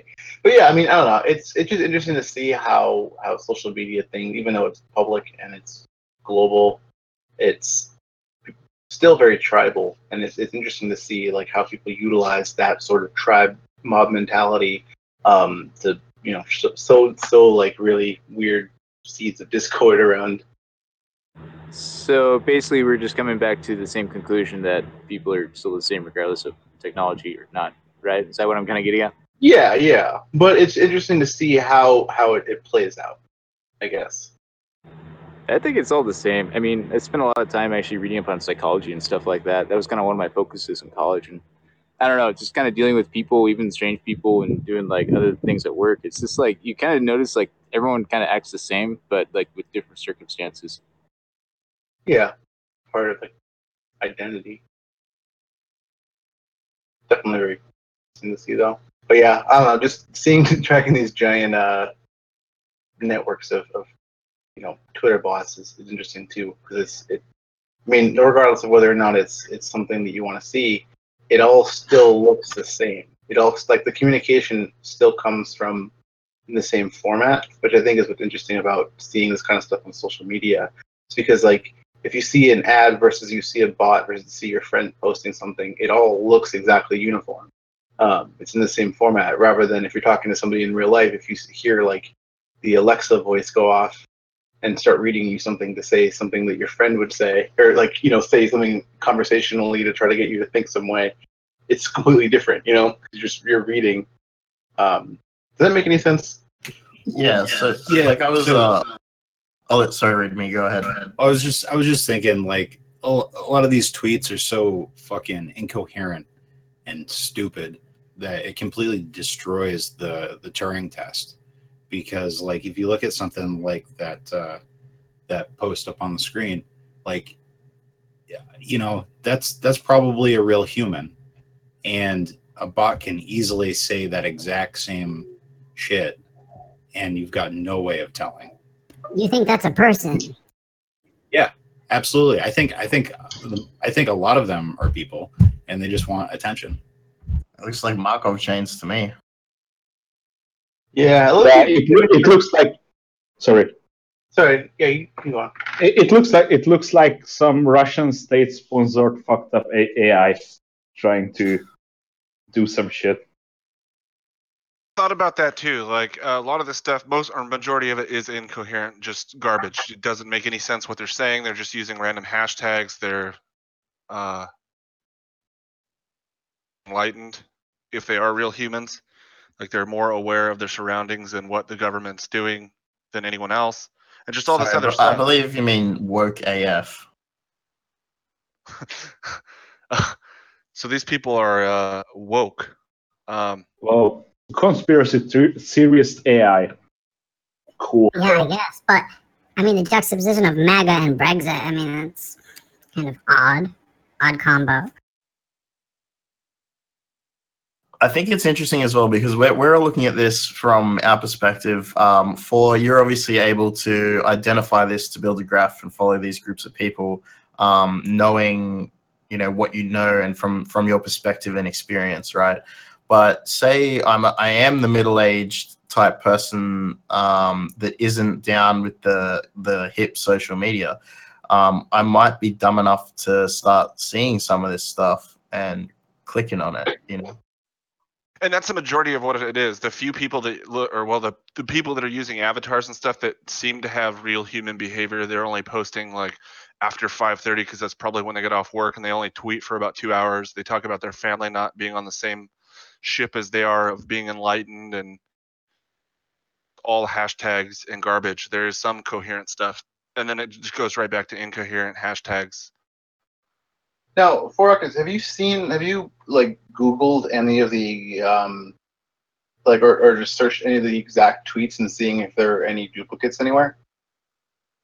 It's a big thing that I was doing. Um, there is a lot of duplicates between these people, and it, uh, some of it is not. Uh, the reason it's so prevalent in the graph is because of how much it was shared. So going over each individual person that shared it too, like is this just a retweet bot? Did somebody pay for retweets? Um, and then that that that all those retweets when something has 10,000 retweets or 5,000 retweets and it's completely psychotic. Uh, I, this is scary to say, but uh, numbers add credibility to things. So if 10,000 people retweeted this and I'm just sitting in some somewhere in the Midwest and I have nothing to do except for stare at a cornfield, anywhere, it, it doesn't matter anywhere. But you just, I don't know, numbers add credibility. So you see enough people retweeting it, you're like, if 10,000 people believe this, or this looks like an endorsement to me, person that I Are you- trust.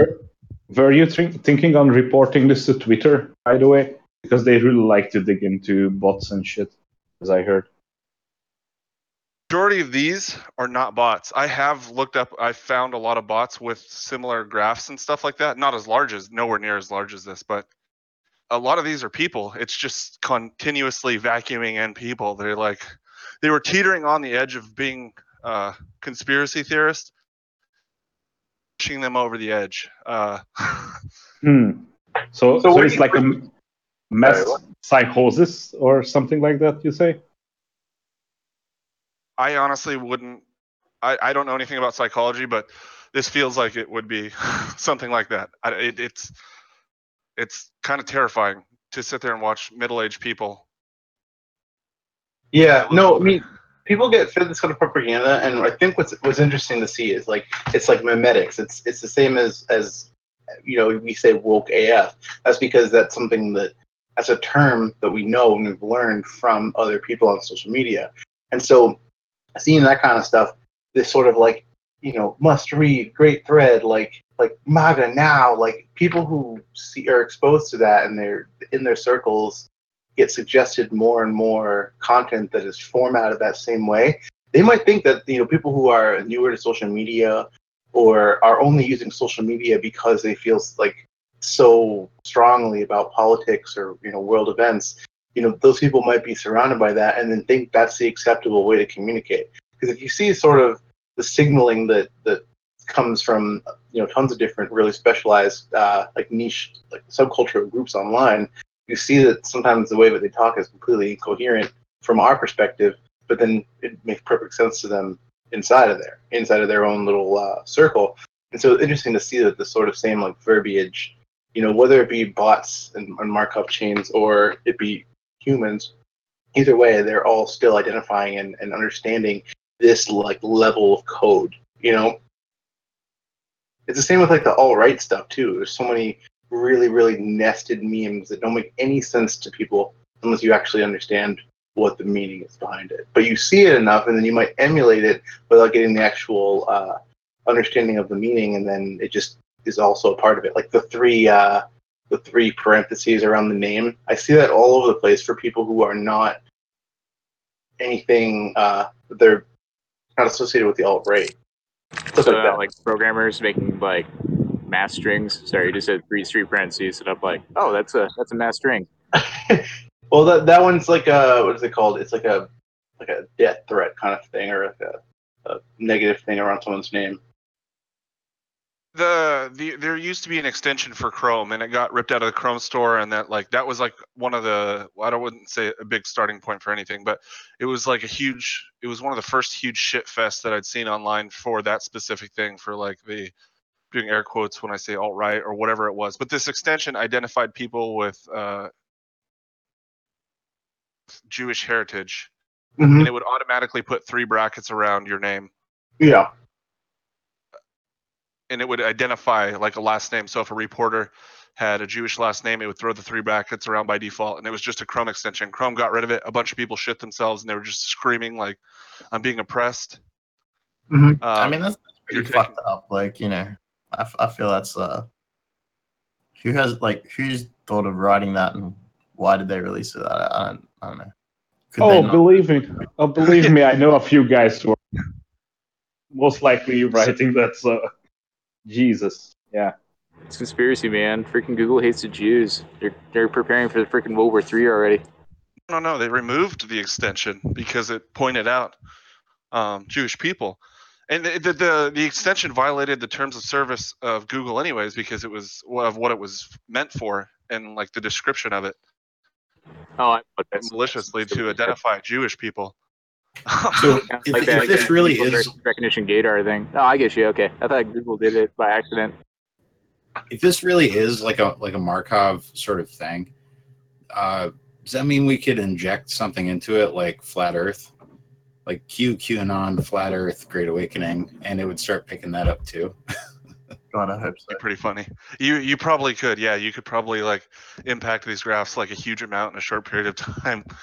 Because they all these people just look for the hashtag. So if you're using the primary hashtag and you start adding your own in, and you start flooding from a few different places, um, or commenting on their threads, um, specifically target them and comment on there, like, look at this, like, let's get enlightened together.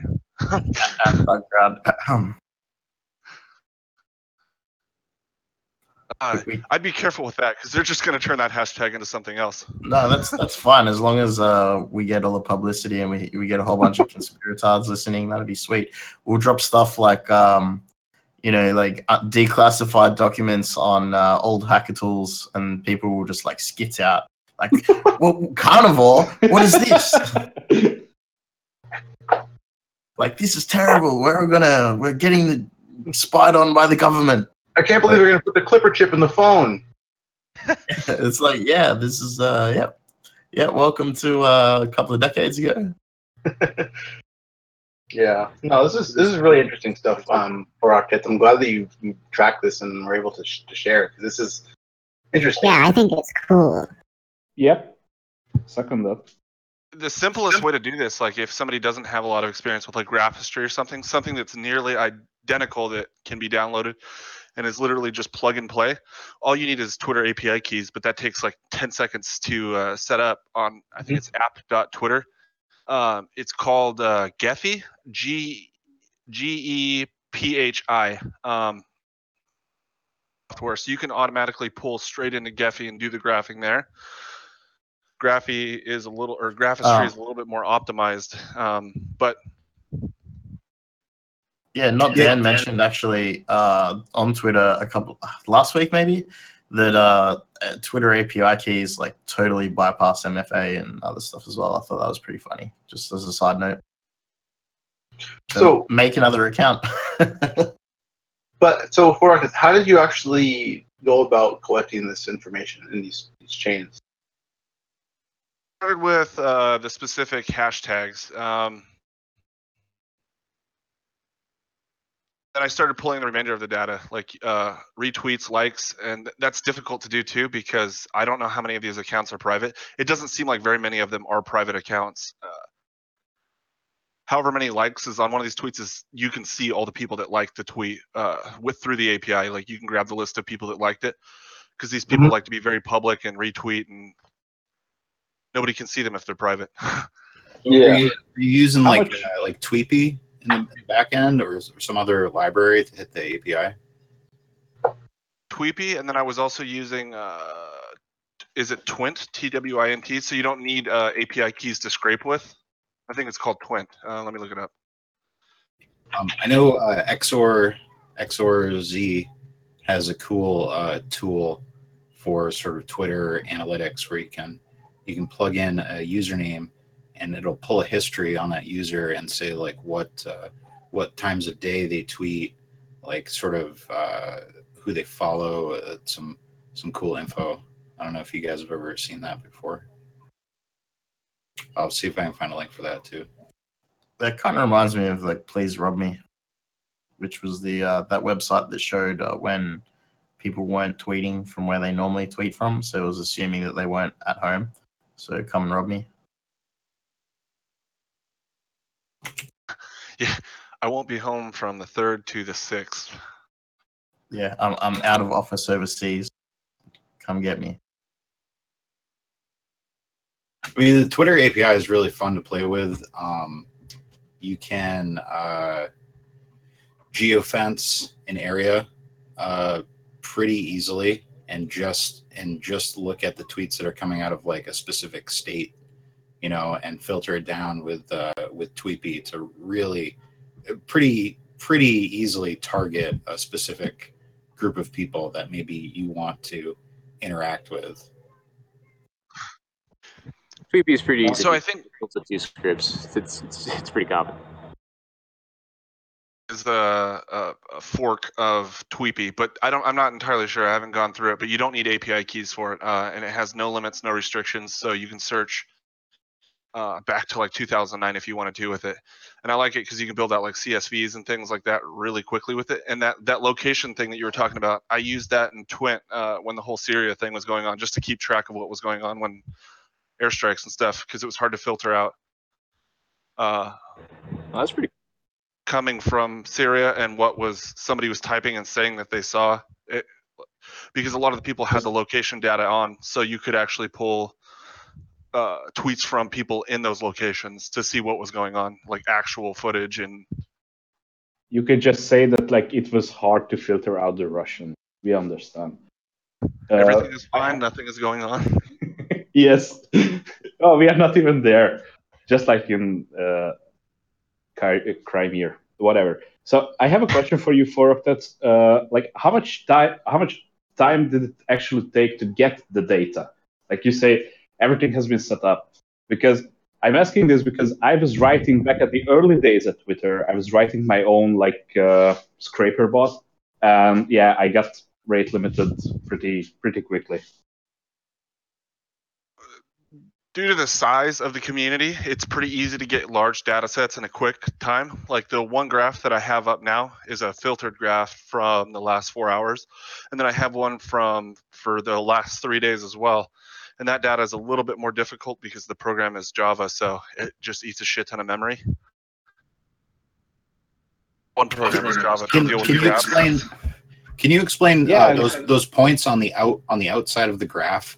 Like, does that does that represent like one account that is is putting out something that gets that that gets retweeted a lot, or like what are those what are those points on the outside represent? Outside points are an individual account, um, and they're a main contributor to the hashtag, to a specific hashtag. So the blue tweets, uh, or the blue lines going to the center of the graph are going to a green dot, which is a hashtag. So pretty much everybody on that board all has something to do with that green dot in the center or multiple green dots in the center, which one of them uh, are, are the hashtags. So those main people are the contributors to them. And then all the dots with the pink lines are the people retweeting it to all of their friends. Uh, it the pink indicates a tweet or a comment on something that has that hashtag, uh, or but they have to comment with the hashtag, which they do. They're just it. It honestly wouldn't surprise me if it was a majority of bots. So it seems like the the pink the retweets would probably be, be more likely to be the bots then. And it would be funny if like the eight people were like bot masters. um, Super paranoid bot masters. I think a lot of this stuff started as a prank on 4chan, and I know how people get when they start uh, trolling for long periods of time. what they're saying? Or where you're in, around a, an entire community of people that's trolling, like doing, I don't know, I don't know how to explain it. You have an entire community of people that's doing out doing sketchy shit or saying sketchy shit, but no, nobody believes it. But you actually have people outside of the community seeing your community trolling other people with that stuff because you know that it's offensive, you know that it's it's not cool but it's funny to get a reaction out of people but you have other people outside of your community seeing your community doing this shit but they believe that stuff and they they they genuinely believe that stuff so they come into your community and start contributing to it not realizing that a majority of the people are trolling. So then you start accumulating more people that actually believe in then what you're trolling with and it's uh, you kind of get a mixture of bad cesspool real quick. Yeah, I mean, that, Isn't this how religion starts? But didn't you say there were indicators of automation, like you know some time series information, and that they were all behaving, you know, in sync with one another, doing these type of a things? few of the earlier? accounts there were um those ones were like every hour it was tweeting but there wasn't enough of them like it was a really small percentage of what i have right now i was just using like basic time correlation like okay this thing's tweeting every 30 minutes uh minutes 30 minutes 30 minutes Oh, okay, okay. I get you. so there wasn't enough of those this is this is the this stuff falls under like the human like um criteria which i mean you could easily write a random randomly tweet so it doesn't fall into every 30 minutes so these people are i don't know what they're using i don't know if they're uh, the ones that i'm 99% sure are bots i don't know what they're using to do that if they're using like scheduled tweets or because the majority of them don't post their own content it's just retweeting other people's content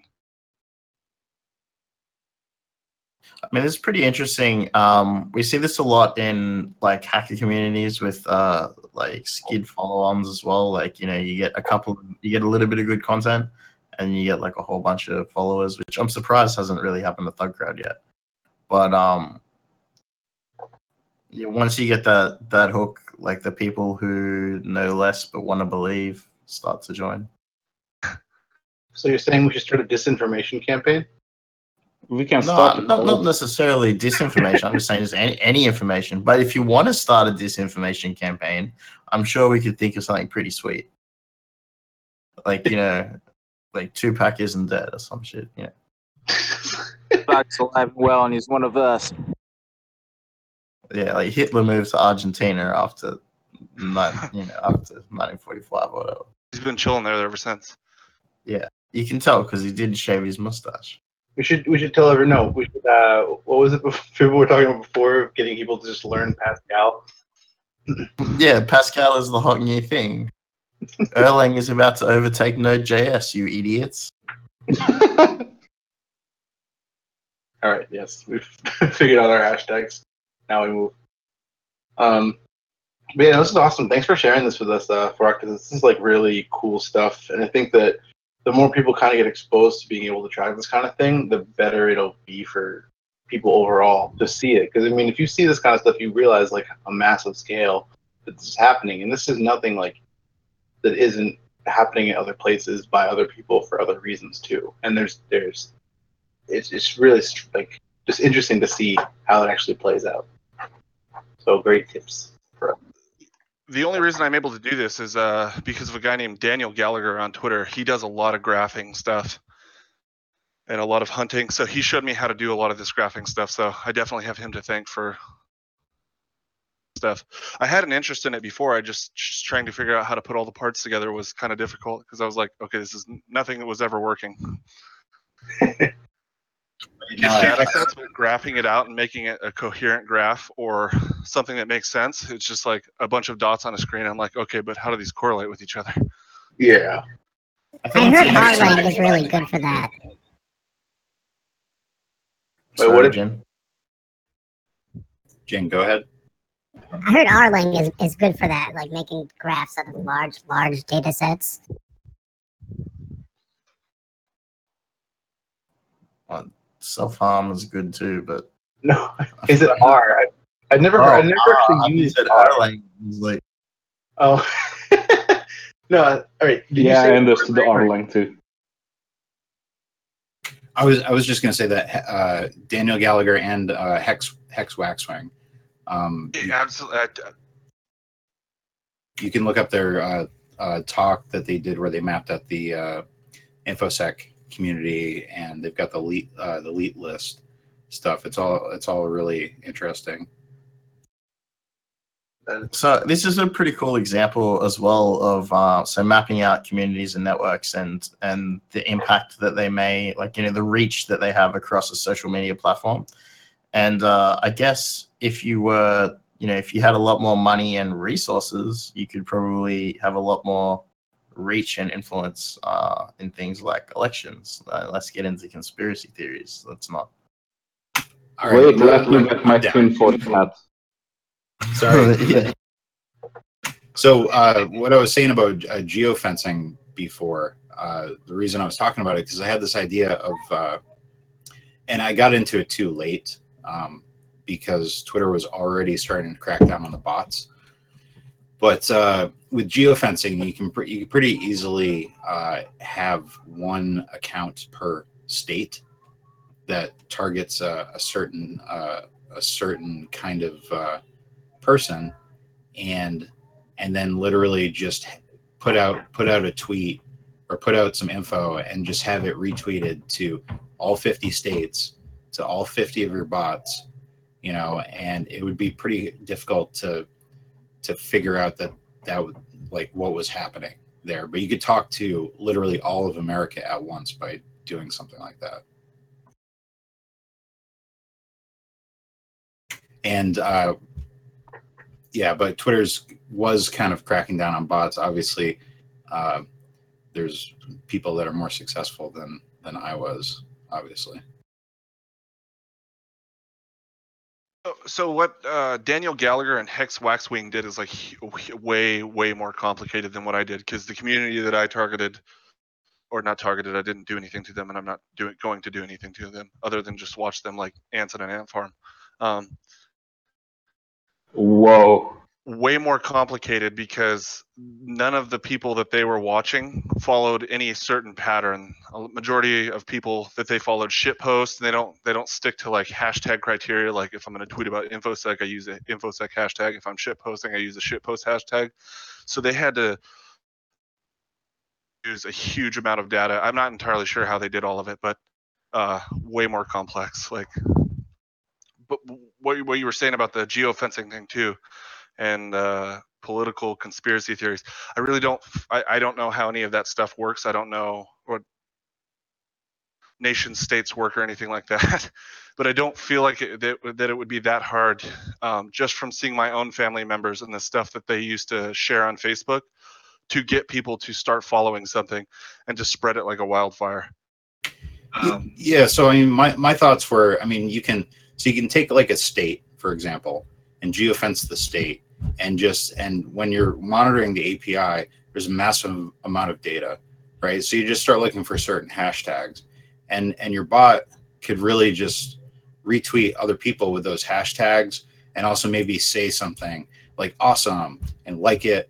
And you just do, and you just do it on like a like a roll of the dice like you know one out of every 100 times it likes something one out of every 200 times it retweets something and that that bot will start getting followers because those people that it likes and retweets and comments on will say hey this is a person like me.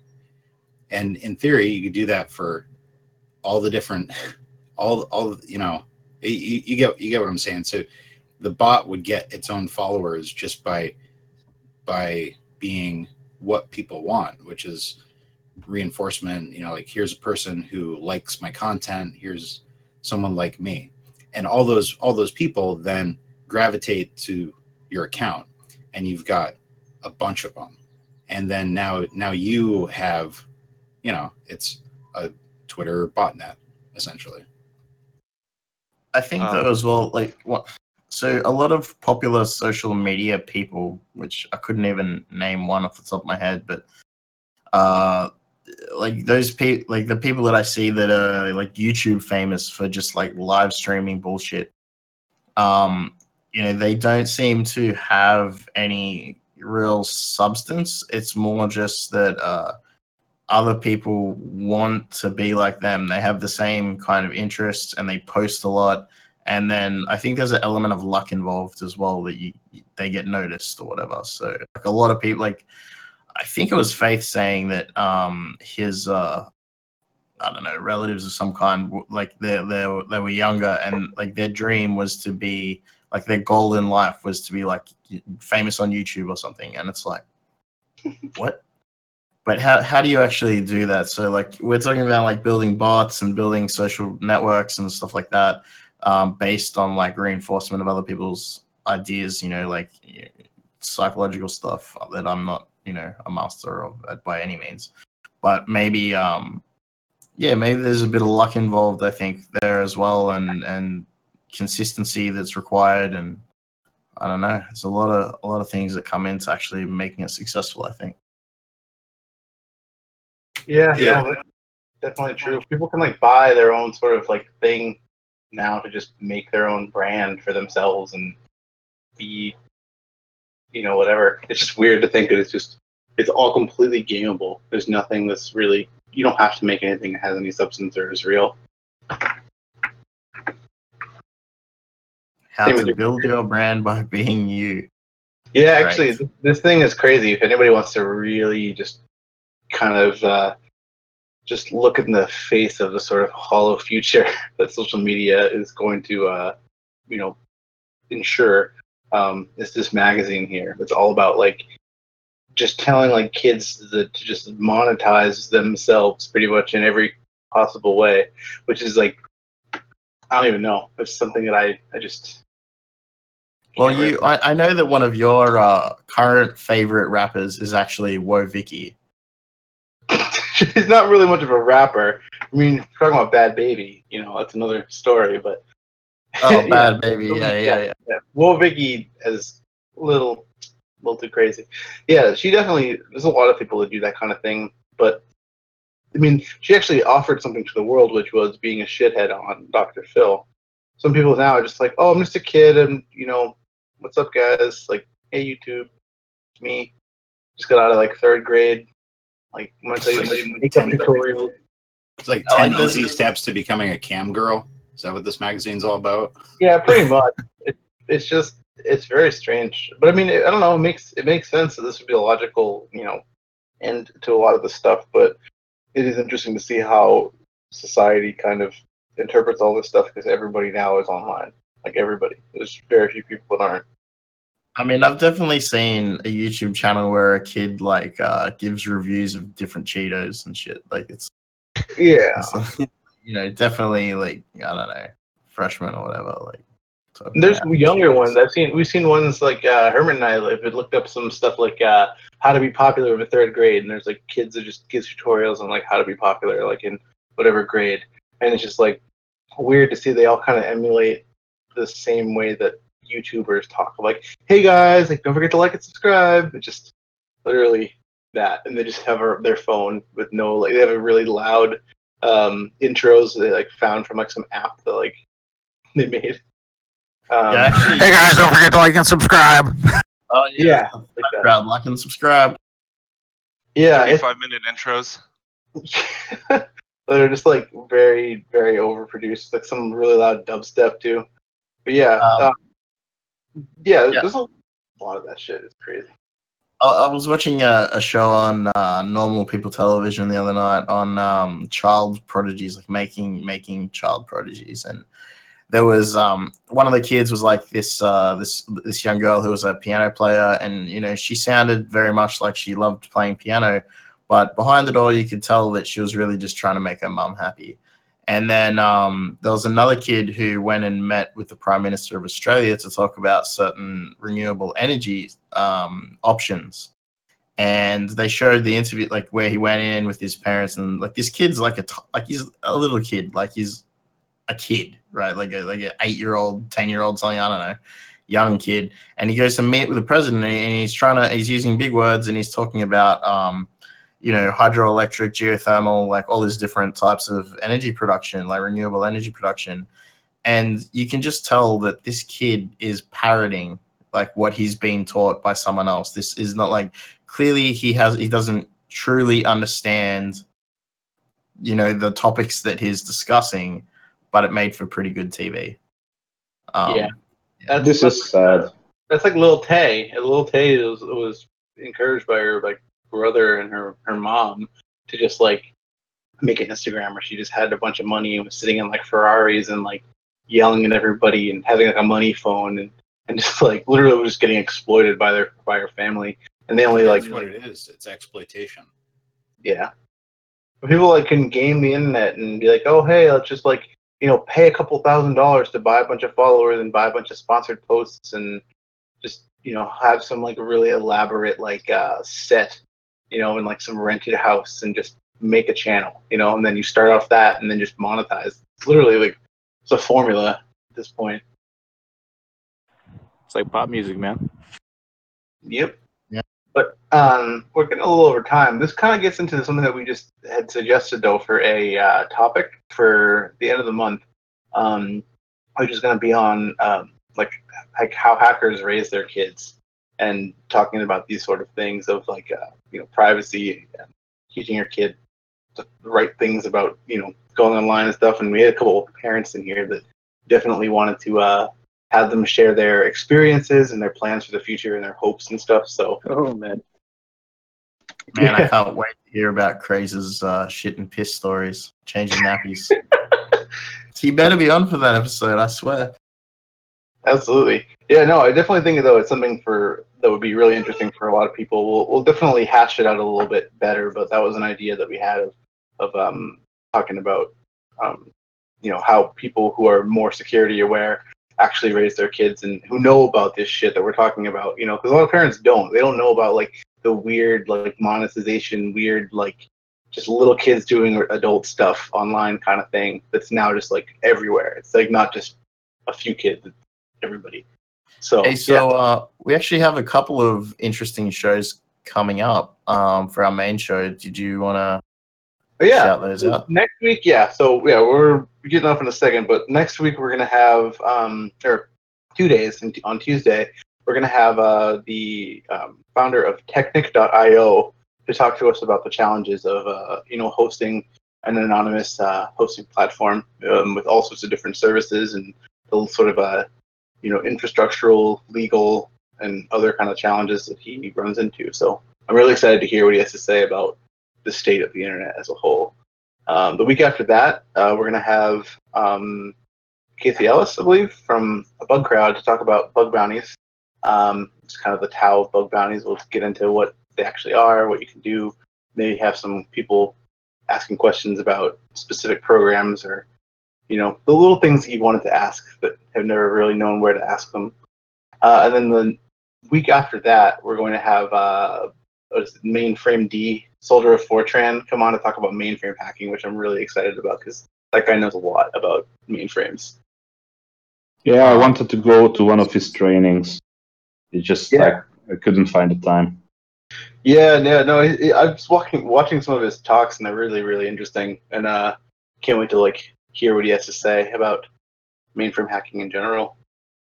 Dude, take a look at his tool sets, man. It's like a fucking trip in memory lane if you're ever into like computer history and stuff like that. A lot Mhm, of those absolutely. are still alive and well, and it's kind of fun because he actually has a few like screen cap tools. You can Mhm. actually just like do like a simple Snowden shirt or a search and go like, oh hey, that's kind of neat. then you can go get the splash shot. It's like just pretty much get the feel like you're in the 70s or something. Yeah, no, it's crazy because I mean, there's people that are maintaining, you know, mainframe software that was put up in the 70s, and they just have to build around it, and they have no idea what it does. They have no idea how to patch it. They just have to literally build around stuff, and it's just, yeah, it's crazy to see that the state of what it actually is like. Because there's programs written on mainframes in COBOL that literally nobody knows how they work, and they just are Yeah. afraid to unplug, pull the plug on it because they'll just destroy their Ac- business. I'd like Actually- to point out uh, DEF CON three years, two years ago, three two years ago, I think, where the Delta's uh, mainframes went down and there was no aircraft in the sky, and I had to sleep in McCarran Airport for like two and a half days, and that Damn. sucks.